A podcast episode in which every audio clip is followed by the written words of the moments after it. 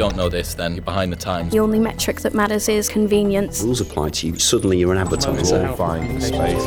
It's April thirteenth and time for your Social and Six update, this time bringing you something a little bit different. Yes, this week, instead of bringing you six news stories, we're sharing our top six takeaways from our recent webinar series. That's right, expect to hear from our C E O Stephen Bartlett, Social Mind's favourite Mike Blake Crawford, and some special guests. Also, don't forget to share your favourite takeaways in the Facebook group. Now, without further ado, let's get started. While you may be tempted to put out some of this funny joke style meme content, it's actually going to harm engagement ultimately. Our first takeaway here is how COVID nineteen looks from a data standpoint. Yes, a lot of you will know Val Osborne as our head of data and particularly social chain data. And his recent webinar took a very analytical view on how COVID nineteen has played out. And I was very impressed to learn a few stats that I'll show you now. And the first is that scaremongering is not doing brands or creators any favors. In fact, their research shows that reassuring content around COVID nineteen receives four times the engagement of fearful content. And that really bucks any view that people are information sponges looking for stories that feel clickbaity. Now, the second was that they've seen a forty-three percent increase in video uploads, which are tagged with words relating to coronavirus. Now, I imagine that's risen again since McVal's presentation, with consumption on all platforms really hitting its stride, particularly for video. Now, influencers have also been very active, and what I've spoken about recently is that while ad spend is low, many are carrying on with their content in the hope of attracting new fans and audiences. And clearly, creators and influencers are playing a pivotal role in comforting audiences and sharing more valuable types of information and content. And audiences have also been more forgiving about the quality of these videos and live streams, which is letting a lot of raw U G C content rise to the top. And that's good news for brands who hopefully as a result of this will be inspired to be more reactive and less precious about production quality. Now, a lot of these insights came from a deck that Val posted earlier on, which you'll be able to find on our LinkedIn. As for content, live has been incredibly popular recently, and we've seen over three point six billion views on live content, which I think has a lot to do with the feeling of needing to be more connected with people in real time at a time when many of us feel more isolated than usual. I genuinely believe because of that, I've become more productive than I would have been otherwise. And when I say otherwise, I mean before the world descended into to crisis. Eve, what did we learn about using time blocking to increase productivity? Yeah, in Steve's webinar, he said one of the best things that you can do for your productivity is to double down on personal discipline and start time blocking. So Steve actually said that to-do lists are not helpful. In fact, he said that he hates them. So instead of writing down everything you have to do in a day very loosely, you should be allocating specific times for everything that you know you have to do. Steve said he even allocates time, you know, for everything, for deep work, meetings, for calls, for periods of rest and doing nothing, even allocating time to call his mum and then to prepare his food and then to eat the food. Um, it sounds a little bit extra, I know, but there is something to be said, I think, for structure right now when we have these massive expanses of time um, and the time, the day and the week are all blurring into one. I'm just glad that we have Social and Six to remind me what day it is. And it's so crucial, though, that, that we keep structure at a time when the world has robbed us of it completely. And this concept of time blocking also reminded me of our conversation with Chris Williamson recently, who recommended that we should work for twenty-five minutes in deep work and then rest for five minutes in order to be the most productive.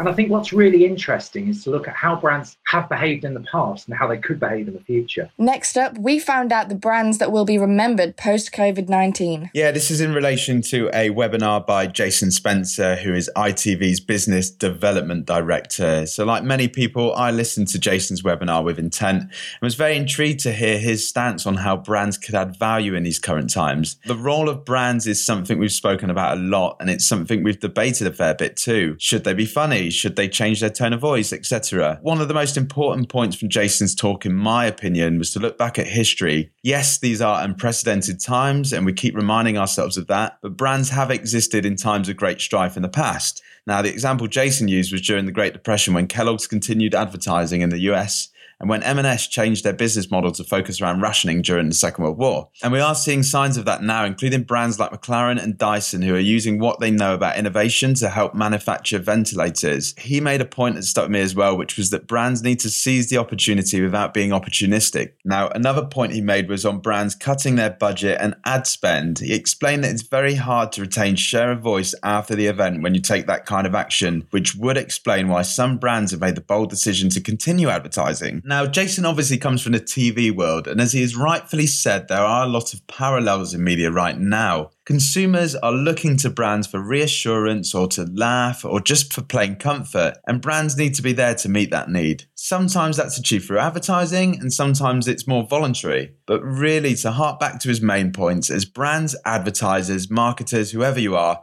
we will be judged later on by how we behave now. And I just think that's a particularly powerful message to everyone.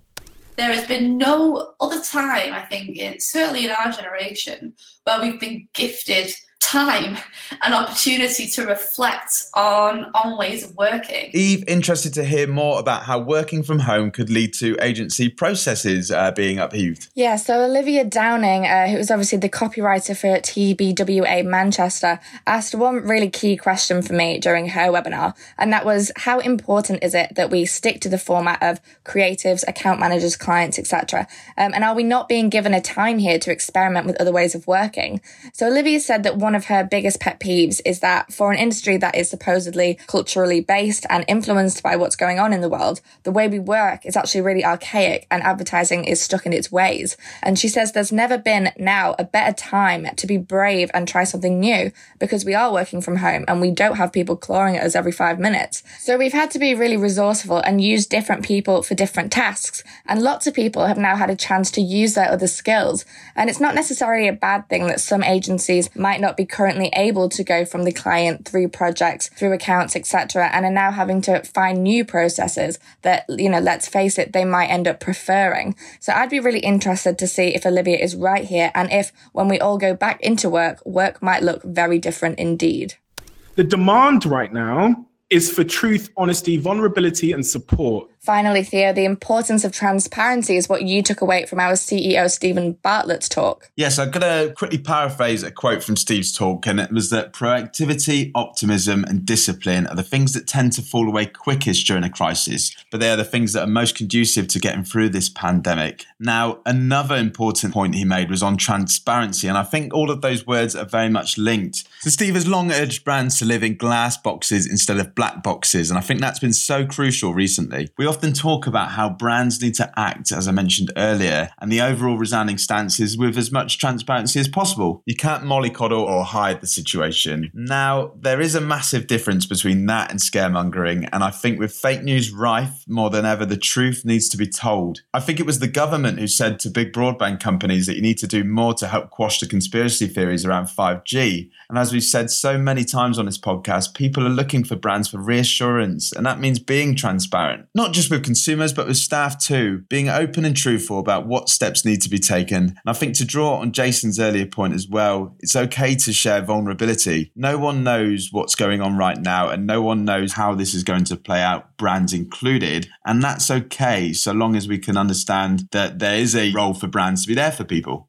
For brand storytelling, I don't actually think there is a choice anymore. And I'll tell you why, because most people, they don't care about a brand story. And in fact, most people don't even care about brands. And finally, Eve, what do we mean when we say brand storytelling? Yeah, so I actually really enjoyed uh, the talk from Mike, who's obviously our strategy director, has been on the podcast many times before, uh, mainly because I feel like the whole emotional storytelling angle has been marched out one too many times before with absolutely no context and no explanation behind it. Uh, but Mike's talk offered up some context and some explanations and examples this time that I'd never heard before. Um, so I was genuinely really interested. He went on to explain that every story has a protagonist, a start, a middle and an end, and that most depict the hero's journey. So this journey starts with someone ordinary, there's a call to adventure, they're brought through the threshold, they meet a mentor, there are tests, allies, enemies, there's an ordeal, and then they win and there's a reward and they return to their ordinary world changed for the better. It sounds familiar. Um, but when you when you tell a story like this, it forges a deep emotional connection with the viewer or reader. Now, Apple has always been a fantastic storytelling brand, and Mike actually shared that fans of the brand have an almost religious affinity with them, which was revealed by this M R I scan uh, study that basically showed the same brain pathways lit up when fans of Apple talked about it, the same as when they talked talked about their religious beliefs, so we know how powerful storytelling can be.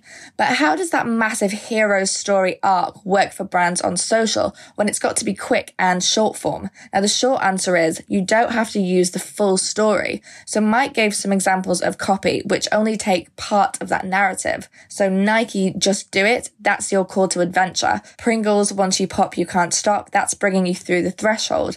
Adidas, impossible is nothing. That's overcoming an ordeal. And K F C, finger licking good, is your reward at the end.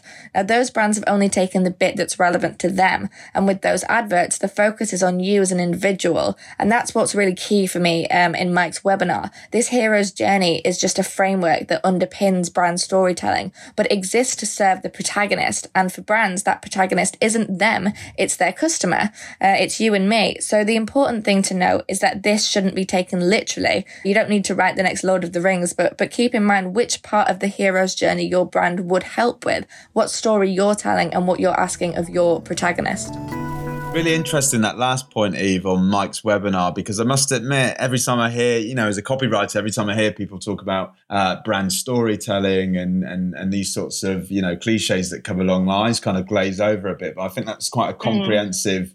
and quite refreshing way of looking at brand storytelling, because we often just talk, yeah. tell brands, tell a story, you know, without any kind of semblance or, or thinking for what that looks like. Yeah, no, definitely. Like, you're never given examples, which is why uh, I'm the same. I sort of start tuning out mentally if, as soon as someone drops the word, a bit like when they, people say authentic, but without context. And uh, the fact that Mike gave us that context, gave us examples, I just found it so interesting. And I think it's something that every single brand, uh, every single online storyteller, if you want to call yourself that, can apply to what they're creating online. one hundred percent. And as well, to to add on to Olivia's points about what the agent agency landscape could look like after all this, I think that's very, very important to look at. And I think it will get to a point where maybe we need to have a census on how the advertising industry works and how the creative industries work, because it is, and it does still feel outdated. You know, it does feel kind of unusual to be working from home.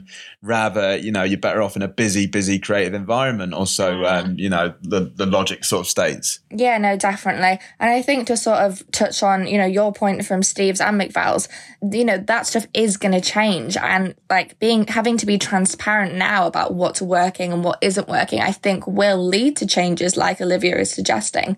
Um, if If you look at, say, the data that McVal provided in his, you can see which types of content, which formats are more popular now. And I think that'll really inform the way that we work as agencies as well, because ultimately we're meeting a very new demand, and, and we will be even more so um, in a few weeks' time, or as this whole thing progresses. Definitely. And on that point about transparency, I really want to, at this point, give a shout out to kind of supermarkets and, and, and the N H S, because the way they're, they're speaking and they're communicating and their tone of voice, they're doing so in such a human way. I mean, I think the N H S has always had it, but particularly supermarkets, you know, being very honest about the situation, right? There are some kind of kind of shortcomings mm. and we are sort of affected by supply and demand issues, but this is the lay yeah. of the land. This is what we're doing. And, yeah. you know, I think particularly making moves like having hour slots for more vulnerable people to shop. I think, yeah. you know, it's, they've been very good at getting people on board with what's going on. Yeah, no, definitely. And people want to help. You know, as soon as you admit to your vulnerability, people want to help. And that's ultimately the best thing you can encourage uh, in times like these. So like you said, you know, say what's working, what's not working, what's going wrong, what they're doing to help and where they need help from others. And that's when they get, you know, they're things like, okay, so we've got job shortages in these areas. We need your help. More people will apply. Um, and it just helps everyone sort of create this solution together. Um, you know, only beneficial. I can't understand why uh, transparency isn't adopted by everyone all the time, but maybe this is our learning curve. Good. Agree more. Yeah, it's definitely been conducive to public participation. That's it for this week, guys. Thank you so much for listening, and we'll see you this time next week. Yes, as always, guys, stay safe, look after one another, be kind, and we will speak very soon. This has been the Social Minds Podcast with myself, Theo Watts, Eve Young, and produced by Ollie Thompson.